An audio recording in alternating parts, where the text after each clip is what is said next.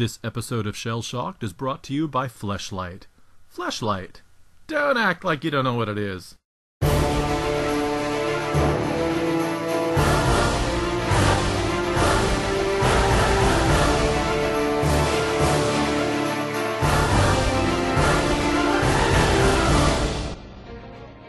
Thank you for joining us for Shell Shocked. In this episode, we'll be discussing issues of morality and bigotry, and later, we'll have an interview with psychologist and author Dr. Michael Shermer. So sit back, grab a stiff drink, and settle in for Shell Shocked, Episode 1.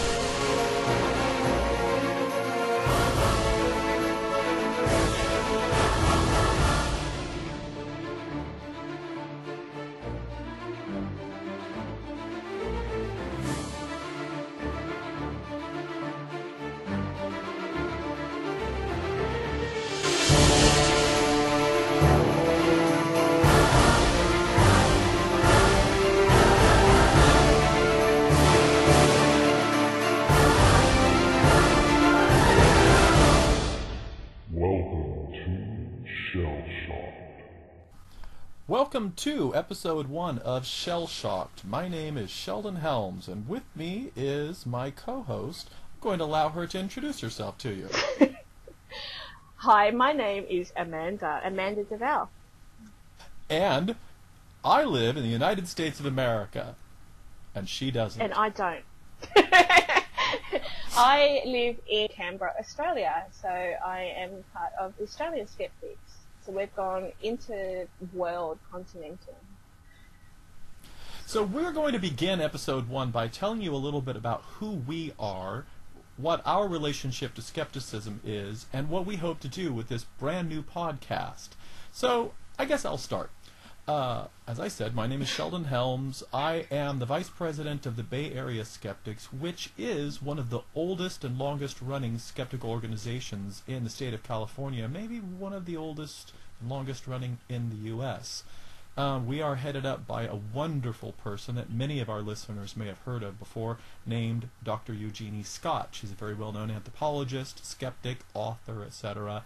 And I'm very pleased to serve on the board of directors with her. My relationship to skepticism is a relatively short one, but I think meaningful. Um, in the 1980s and early 90s, I was a big New Ager and I believed in all of that crystal energy stuff and I Ching Oh, coin readings and and psychic readings. And I had a fateful day when I went to the Bodhi Tree bookstore in Los Angeles, where I like to go to get my wonderful books that I spent far too much money on. And there was a book sitting on the shelf that seemed to be about Nostradamus. And I thought, you know, I want to get to know this Nostradamus character better. I know that he was a, a psychic soothsayer from previous time, and he had something to do with the the kings and queens of the era, but I don't know him very well. I knew Edgar Cayce, and I knew he was sort of a modern day version. So I bought this book on Nostradamus, and I took it home and I started reading it, and it was you know, interesting, but also a little disheartening because the narrative seemed to be, well, here's why some people believe that Nostradamus predicted the future. And isn't it interesting that he used words like hister in his writings, and then later on people started making the claim that that meant Hitler, that he just got it a little bit wrong. And we call that data mining. And there were all these new terms, and I was taking notes and writing them down. By the time I got about halfway through that book, I kind of had my oh shit moment, where I thought, I I think I've been had here. I don't think this book is about psychics at all. So I looked at the cover, and the, the book is called The Mask of Nostradamus, and the author is a man named James Randi. So. I sat there in absolute astonishment, thinking, well, who does this guy think he is?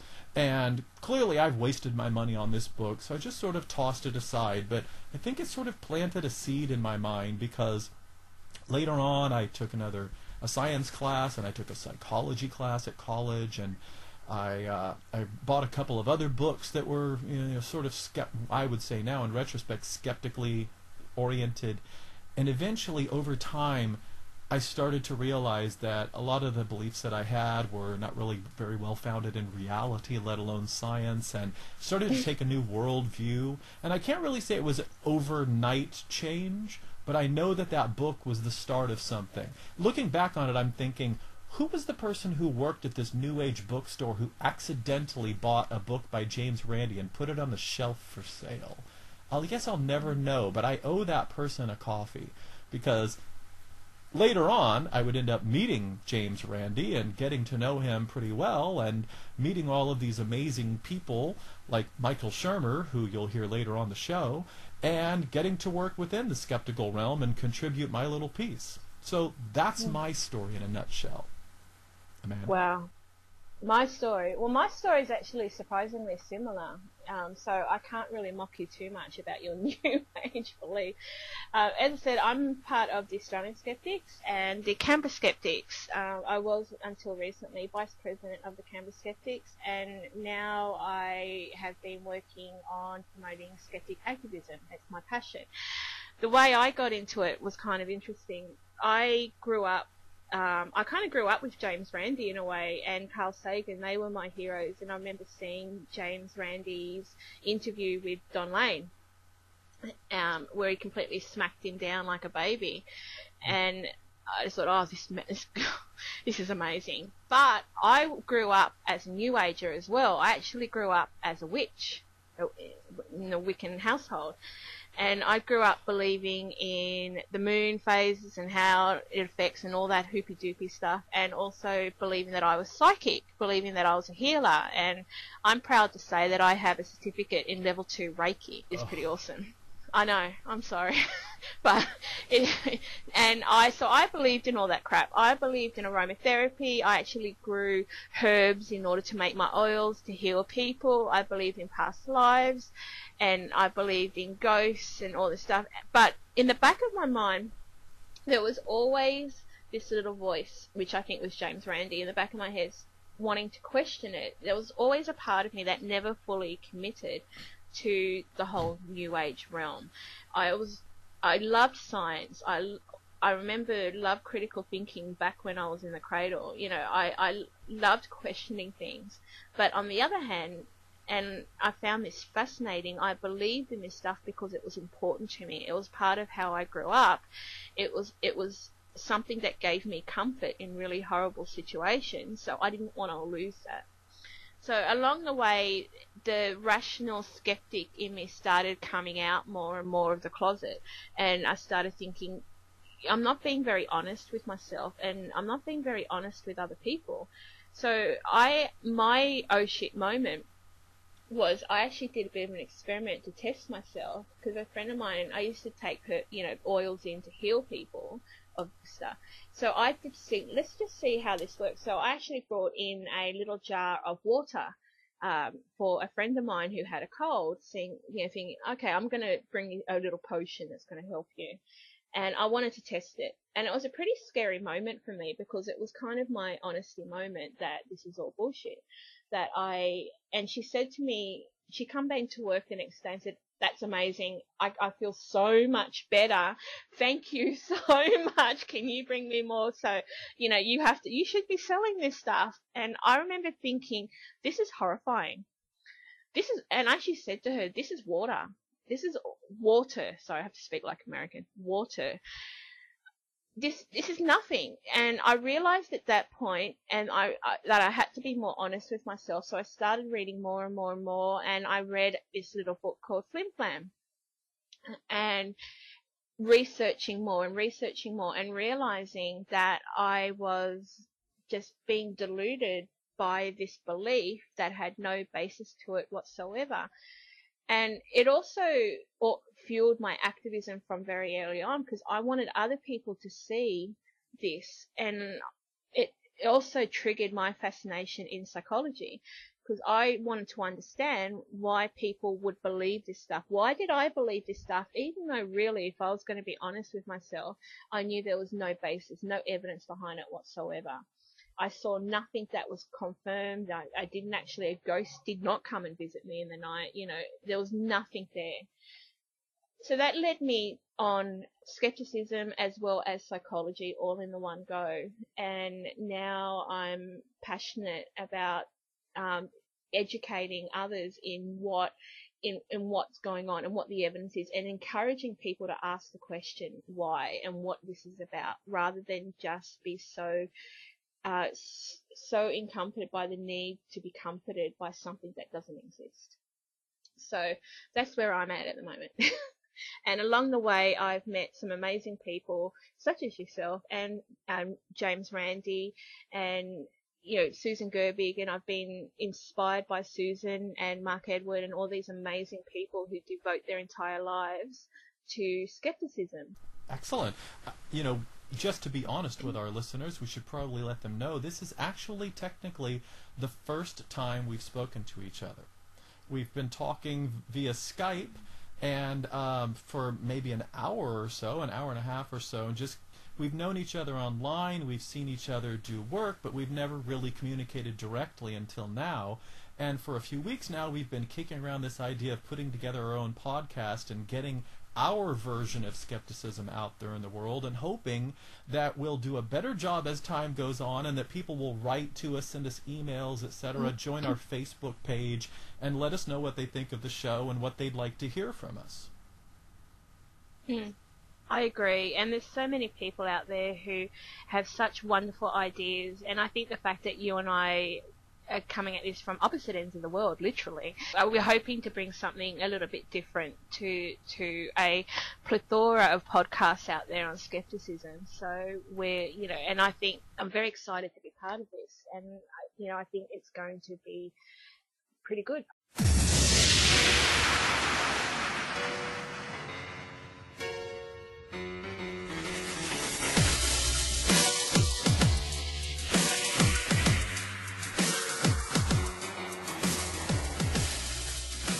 Joined now by Dr. Michael Shermer. Dr. Shermer is a well-known person in the skeptic community as the founder of Skeptic Magazine. He's a psychologist, an educator, and an author of numerous books, including his most recent, The Moral Arc, How Science and Reason Lead Humanity Toward Truth, Justice, and Freedom.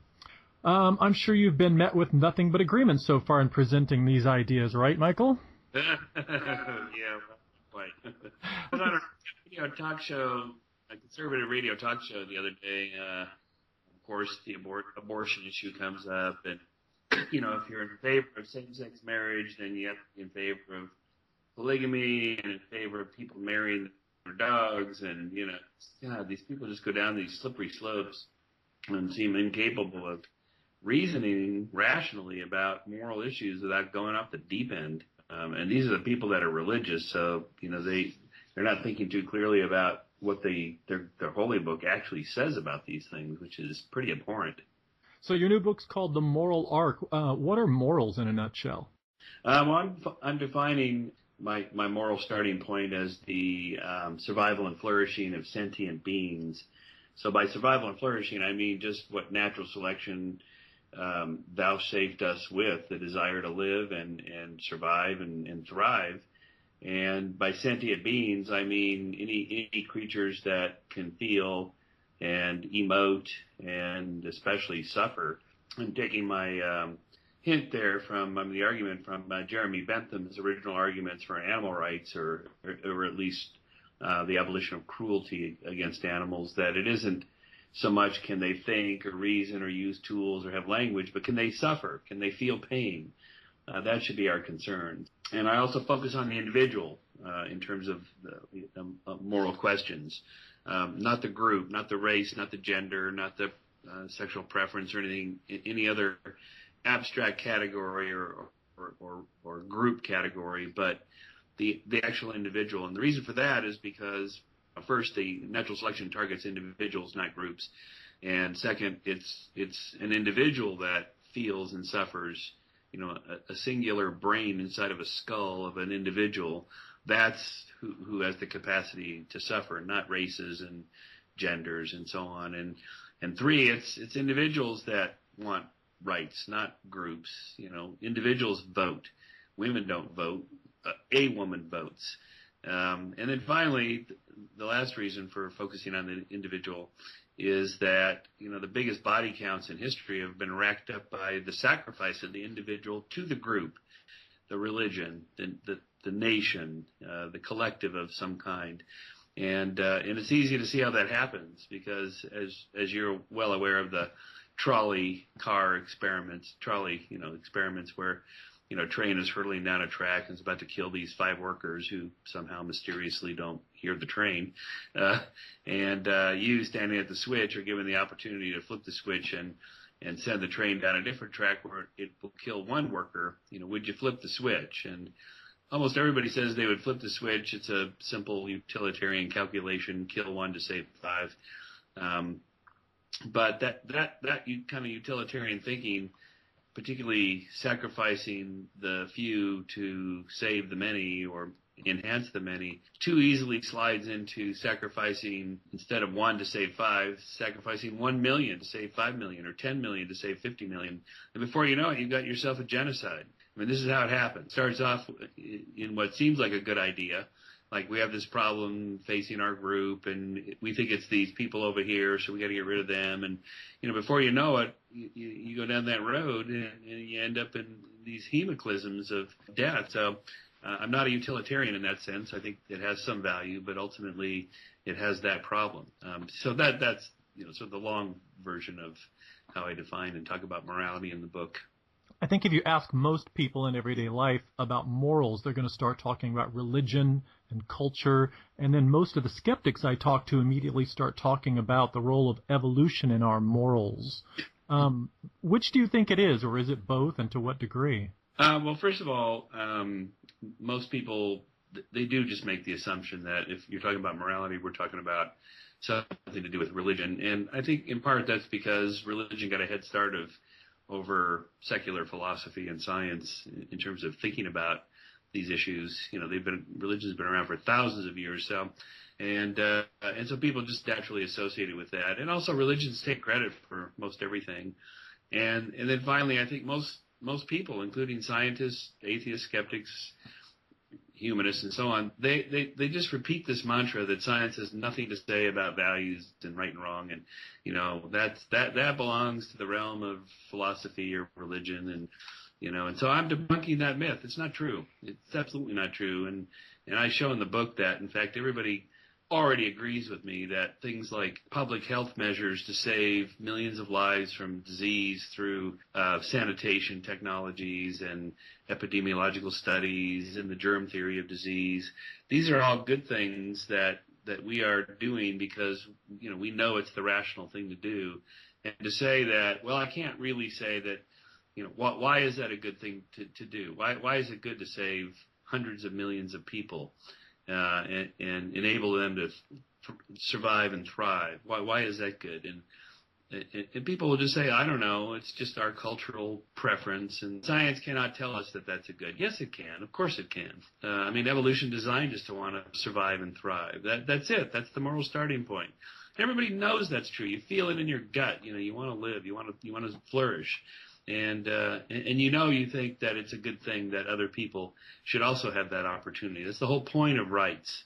And to think that you know rights were invented and just made up in the West, and they have no basis in reality, and somebody else's belief that people shouldn't have rights is just as good as ours, you know that's that's malarkey. Nobody nobody really thinks that. You know who holds a rational scientific worldview. So let's let's dispense with that myth that science has nothing to say about values and, and, and start applying science to to making life not just making life better, but understanding why we want to make it better.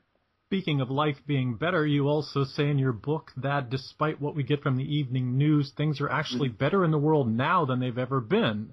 I can almost guarantee you that if I were to post that online, I'd get nothing but arguments to the contrary. Uh, why do you think that people believe that the opposite is true, and what's your evidence for this being the case? Uh, well, first, um, you know, there's several factors at work here that, um, you know, we, we should follow the trend lines, not the headlines, as Bill Clinton said recently. You know, the trend lines are all pointing in the right direction. The headlines, of course, you know, it's the job of the media to report bad news. That's what they do, and and so you can't really fault them for that. It's just the nature of the beast.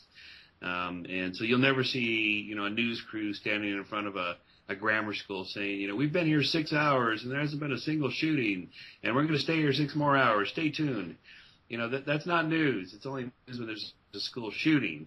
Um, but in fact, pretty much every measurable form of crime and violence and and you know bad things that happen to people has been going down and and on the positive side you know more people in more places around the world have more rights more civil liberties more freedom more prosperity more opportunity more autonomy than ever before in history um, you know, not to mention the dentistry and the in the medicine, what it would have been like to live centuries ago. This is the best time it's ever been to be alive in, in almost anywhere in the world. And you know, I just you can just follow. There's tons of data sets. There's lots of web pages that graph these things every day.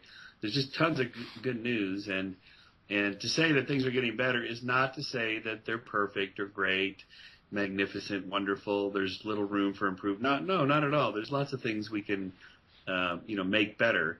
It's just to remind people that you know there really are reasons for hope um, that we've been doing something right, and it would be good to know, you know, what it is, and then do more of it. Like democracies are demonstrably, measurably, really, absolutely, objectively better than dictatorships and autocracies. And I can prove why that is and, and document it in many graphs I do in the book. Um, so shouldn't we be applying that principle? That is, we should spread democracy in more places, and we are. Uh, you know, in 1800 there were zero liberal democracies. Even in 1900 there were only a couple places where women could vote. And now pretty much every country in the world, exception of Saudi Arabia, has granted a franchise to all adults, citizens. And so, um, you know, that that's a good thing. Why is it a good thing? Because women having the opportunity to express their participation in the political process um, empowers them and it makes us all better off and it makes them individually better off. So, um, you know, that would be an example of that. And of course, there's always exceptions. The moment you say things, know, what about Ferguson? You know, what about Syria? What about the terrorist attacks last week in Paris? Yes, yes, yes, and yes, of course. No one's denying those things, but they're not as common as they used to be. You take someone like Donald Sterling, the owner of the Clippers, and everybody made a big fuss about, you know, how he made these racist remarks in private to his mistress about African Americans. You see, racism is as bad as it's ever been. Oh, come on.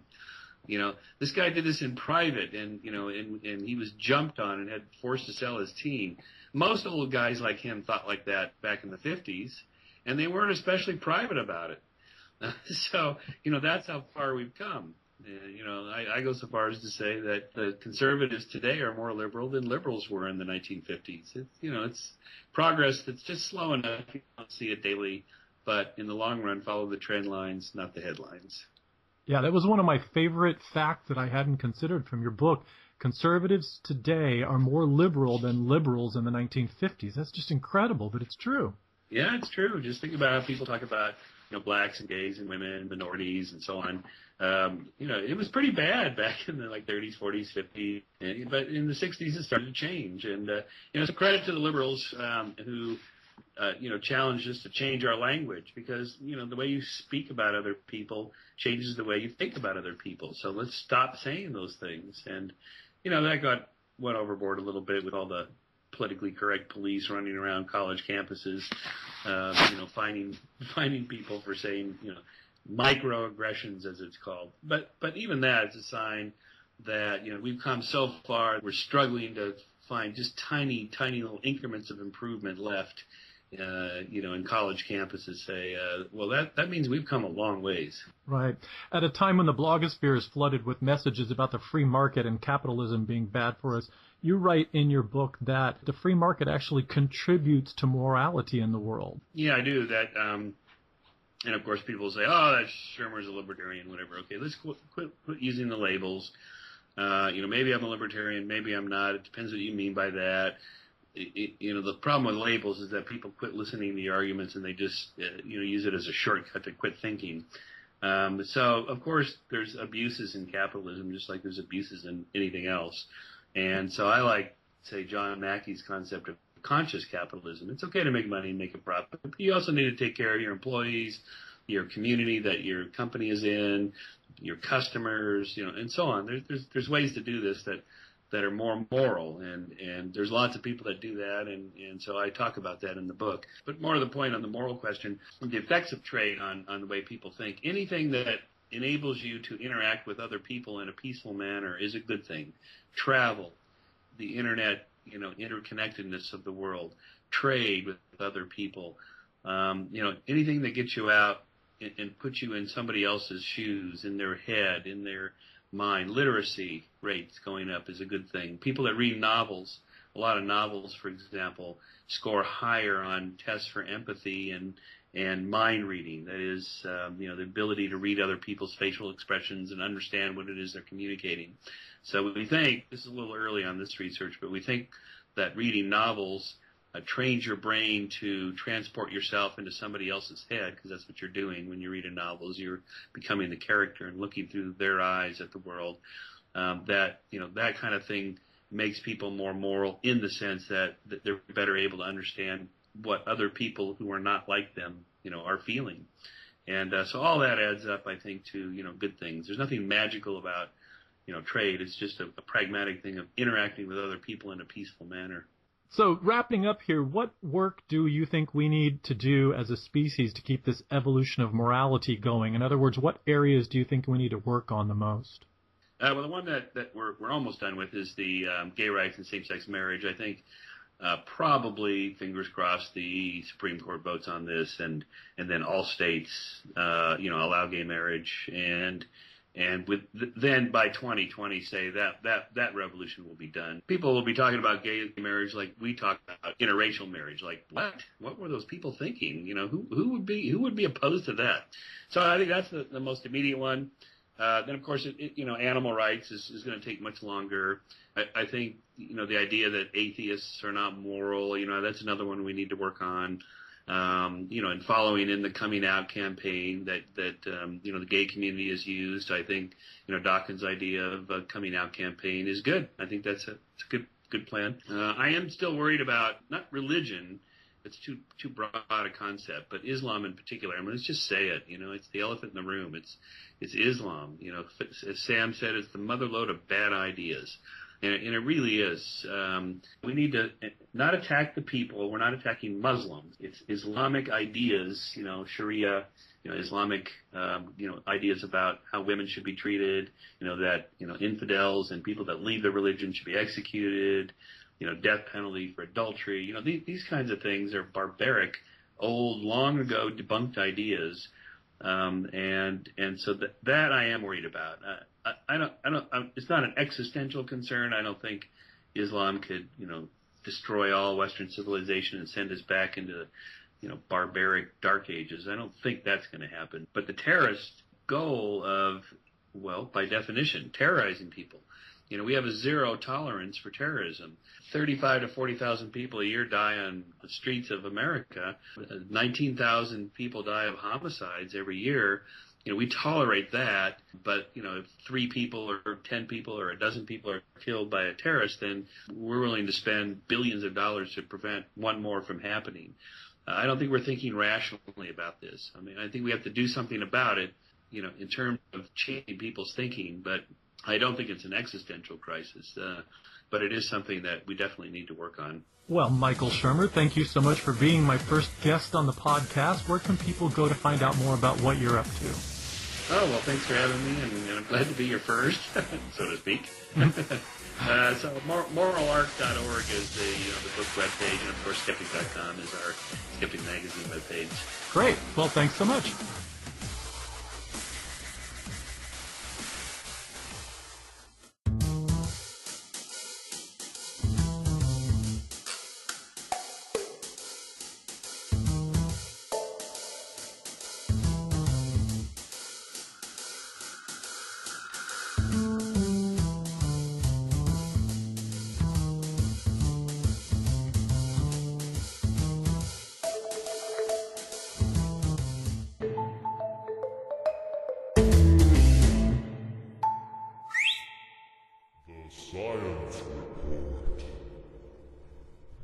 Are you a bigot? Now, you probably answered no to that question. But you would probably also agree that bigotry exists, and therefore there are bigots. So where does bigotry come from?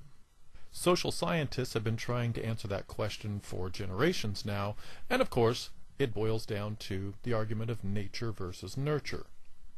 One of the most impressive attempts to demonstrate the learned nature of bias that I have ever heard about took place in the late 1960s in a rural grade school in Riceville, Iowa.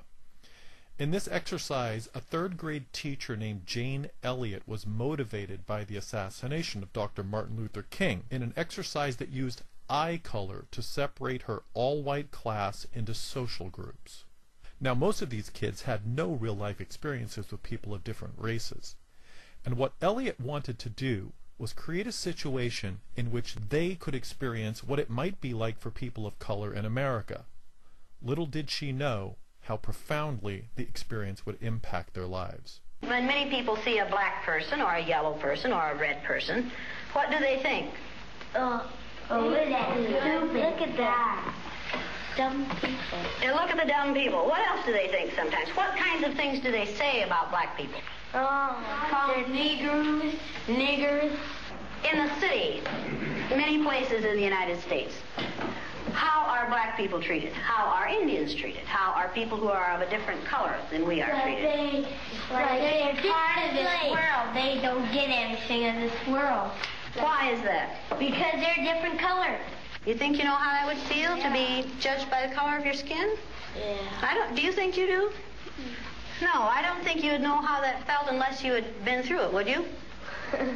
It might be interesting to judge people today by the color of their eyes.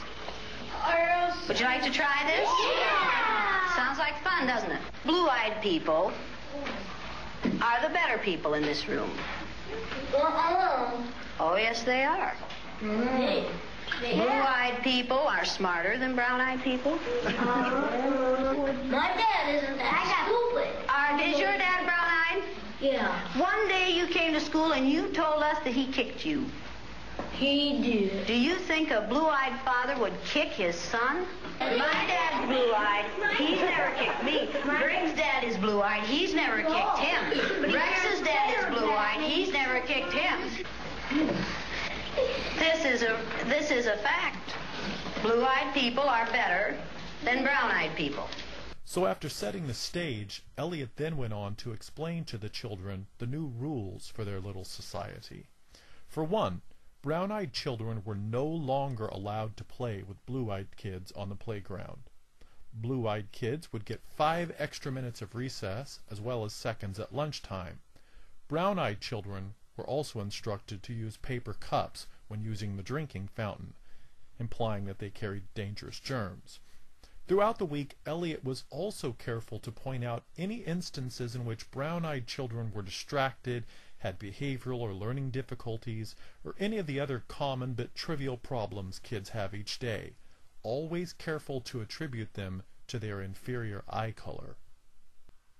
Within a surprisingly short period of time, Elliott said she saw major changes in the kids. I watched what had been marvelous, cooperative, wonderful, thoughtful children turn into nasty, vicious,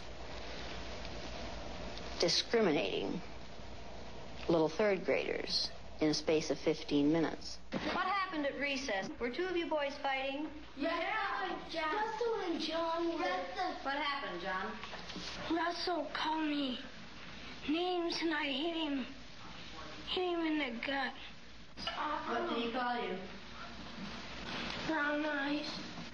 That last piece of audio for me is probably the most impactful part of the documentary. What did he call you? Brown eyes. And for that he hit him.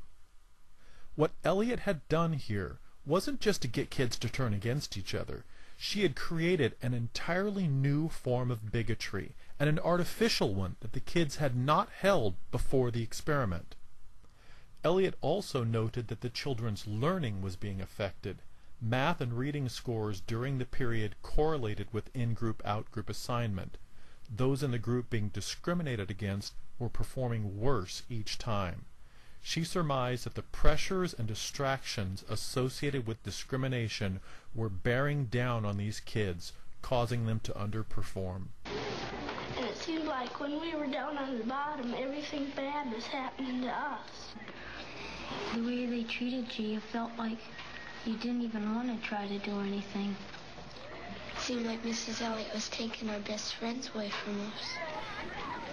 One of the most ingenious parts of this experiment was that halfway through, Elliott then reversed the discrimination, telling the brown-eyed children that they were actually superior to blue-eyed children, and reversing all the rules.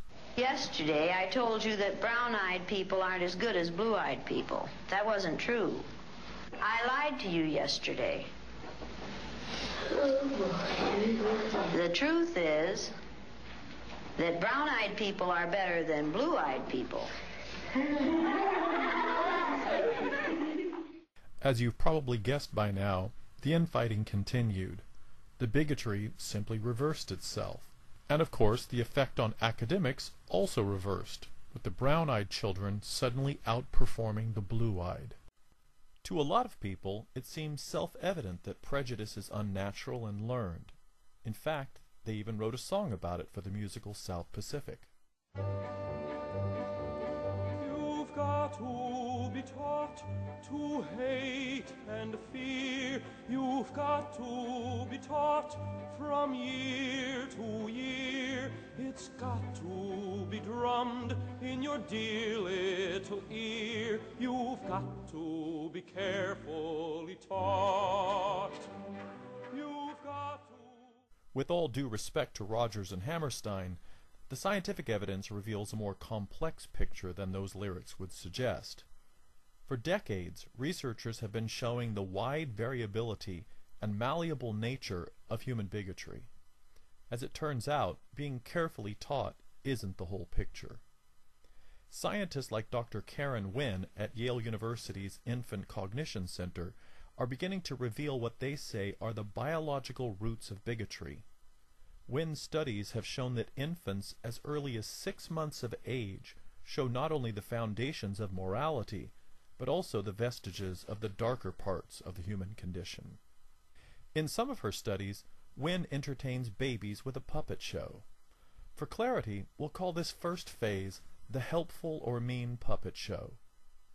In it, a puppet struggles to open a box. Along comes puppet A, wearing a colored shirt, who helps him open the box. This show is repeated with the little puppet trying again to get the box open, and along comes puppet B, in a differently colored shirt, who slams the box shut. So babies just watched a puppet show in which puppet A is being helpful and puppet B is being mean. These babies are then presented with these puppets by a blinded assistant and are given the chance to choose either puppet to play with. Results show that the babies are far more likely to reach out for puppet A, the nice helpful puppet. And this is no small margin. They choose the nice puppet more than 80% of the time. This seems to suggest that even young infants have an innate sense of morality. They recognize helpful people, and they have positive feelings for them. That's really bad news for those people who think our morality has to be taught by religion or culture. But even more surprising, perhaps, are the results of a second part of the study. In this one, which we'll call the sameness difference puppet show, Wynn first presents two bowls of treats to each kid, either Cheerios cereal or graham crackers. Each kid's choice is recorded and used in the next phase of the study. A puppet is then shown to the baby clearly eating and enjoying the same treat the baby chose, sameness puppet, and another puppet is shown eating and enjoying the treat that the baby didn't like, difference puppet. Once again, the baby is given the opportunity to choose which puppet to play with. A majority of the time, babies show a strong preference for playing with the sameness puppet. In other words, they prefer those who share even seemingly meaningless characteristics with them. We do this as adults, too. Studies show that we tend to like people who like the same things we do. We tend to befriend and have more positive feelings toward people who share our tastes in music, fashion, sports team, careers, and even people who look more like us than not. The truly disturbing part of Wynn's studies has been revealed more recently. This phase we'll call the bigotry puppet show. Here, the researchers repeat the first puppet show, but this time it's not just some random puppet who's trying to get the box open. It's the difference puppet. In other words, the babies will see a puppet trying to open a box and being helped or hindered, just like they saw in the first puppet show, but now they have an opinion of this puppet. Now he's a puppet that likes a type of food they don't like. He's part of an outgroup, not one of us. So how will the baby react? The puppet comes out onto the little stage and attempts to open the box. A puppet comes along and helps him get it open. The show is repeated, and another puppet comes along and prevents the difference puppet from opening the box. Given a choice now between playing with a helpful puppet and a mean puppet, guess who the babies choose? That's right. This time they want to play with the mean puppet. That's because he was mean to somebody who's different. In other words, Wynn's research suggests that we may have an inherent desire to see people different from us treated badly. The good news is that like most inherent human behaviors such as greed, lust, revenge, we can be carefully taught not to act upon them. But in order to gain control over our bigotry, whether it be sexism, racism, homophobia, transphobia, or any of the other forms of hatred humans engage in, we need to take an honest and perhaps sobering look at the research and be able to accept whatever it shows us.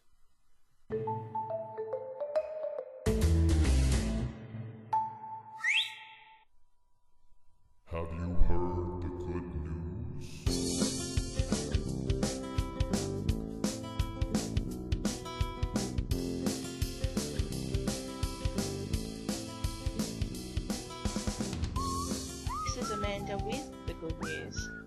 Today I'm going to touch on the current subject of the show of morality and bigotry in our society.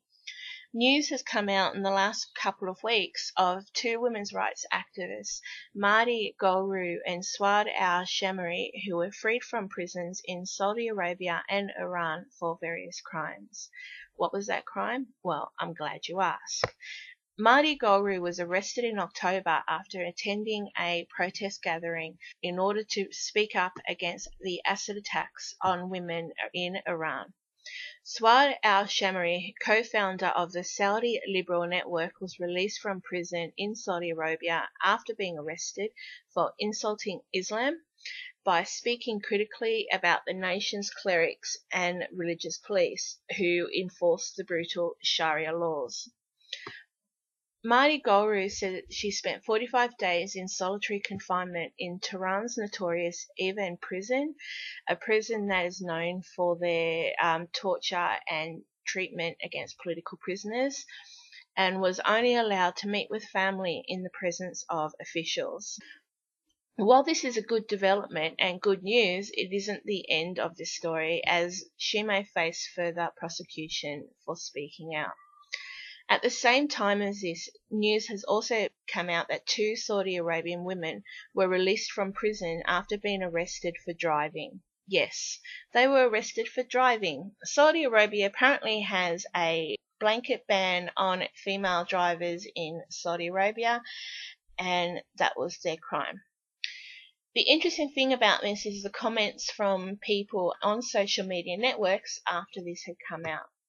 While most of the comments are in support of this good news has happened and outrage that in our so-called enlightened society this may still happen, there have been many people who have stated that we have no right to pass judgment on another culture's laws. I'm all for respecting a culture and the laws of that culture and I believe in the right for a country to conduct their society in the way they see fit. However, I draw the line when that law encourages bigotry and suppresses the basic human rights that many of us take for granted. It is the very fact that I'm having to give this as good news says that these matters still happening in our society and that as humans we still have some work to do. Maybe one of the good things is that we are speaking out about this. We're not leaving that country or that society to enact their laws in a way that they think is appropriate. Maybe that's also the good news either way, we need to continue to speak out. We need to continue to highlight what is going on. And we also, more importantly, need to continue to recognize that bigotry, discrimination, and oppression still exists in our society. As we do that, we are closer to fighting against what is happening. Thank you very much for listening. My name is Amanda DeVal, and I'm bringing you the good news.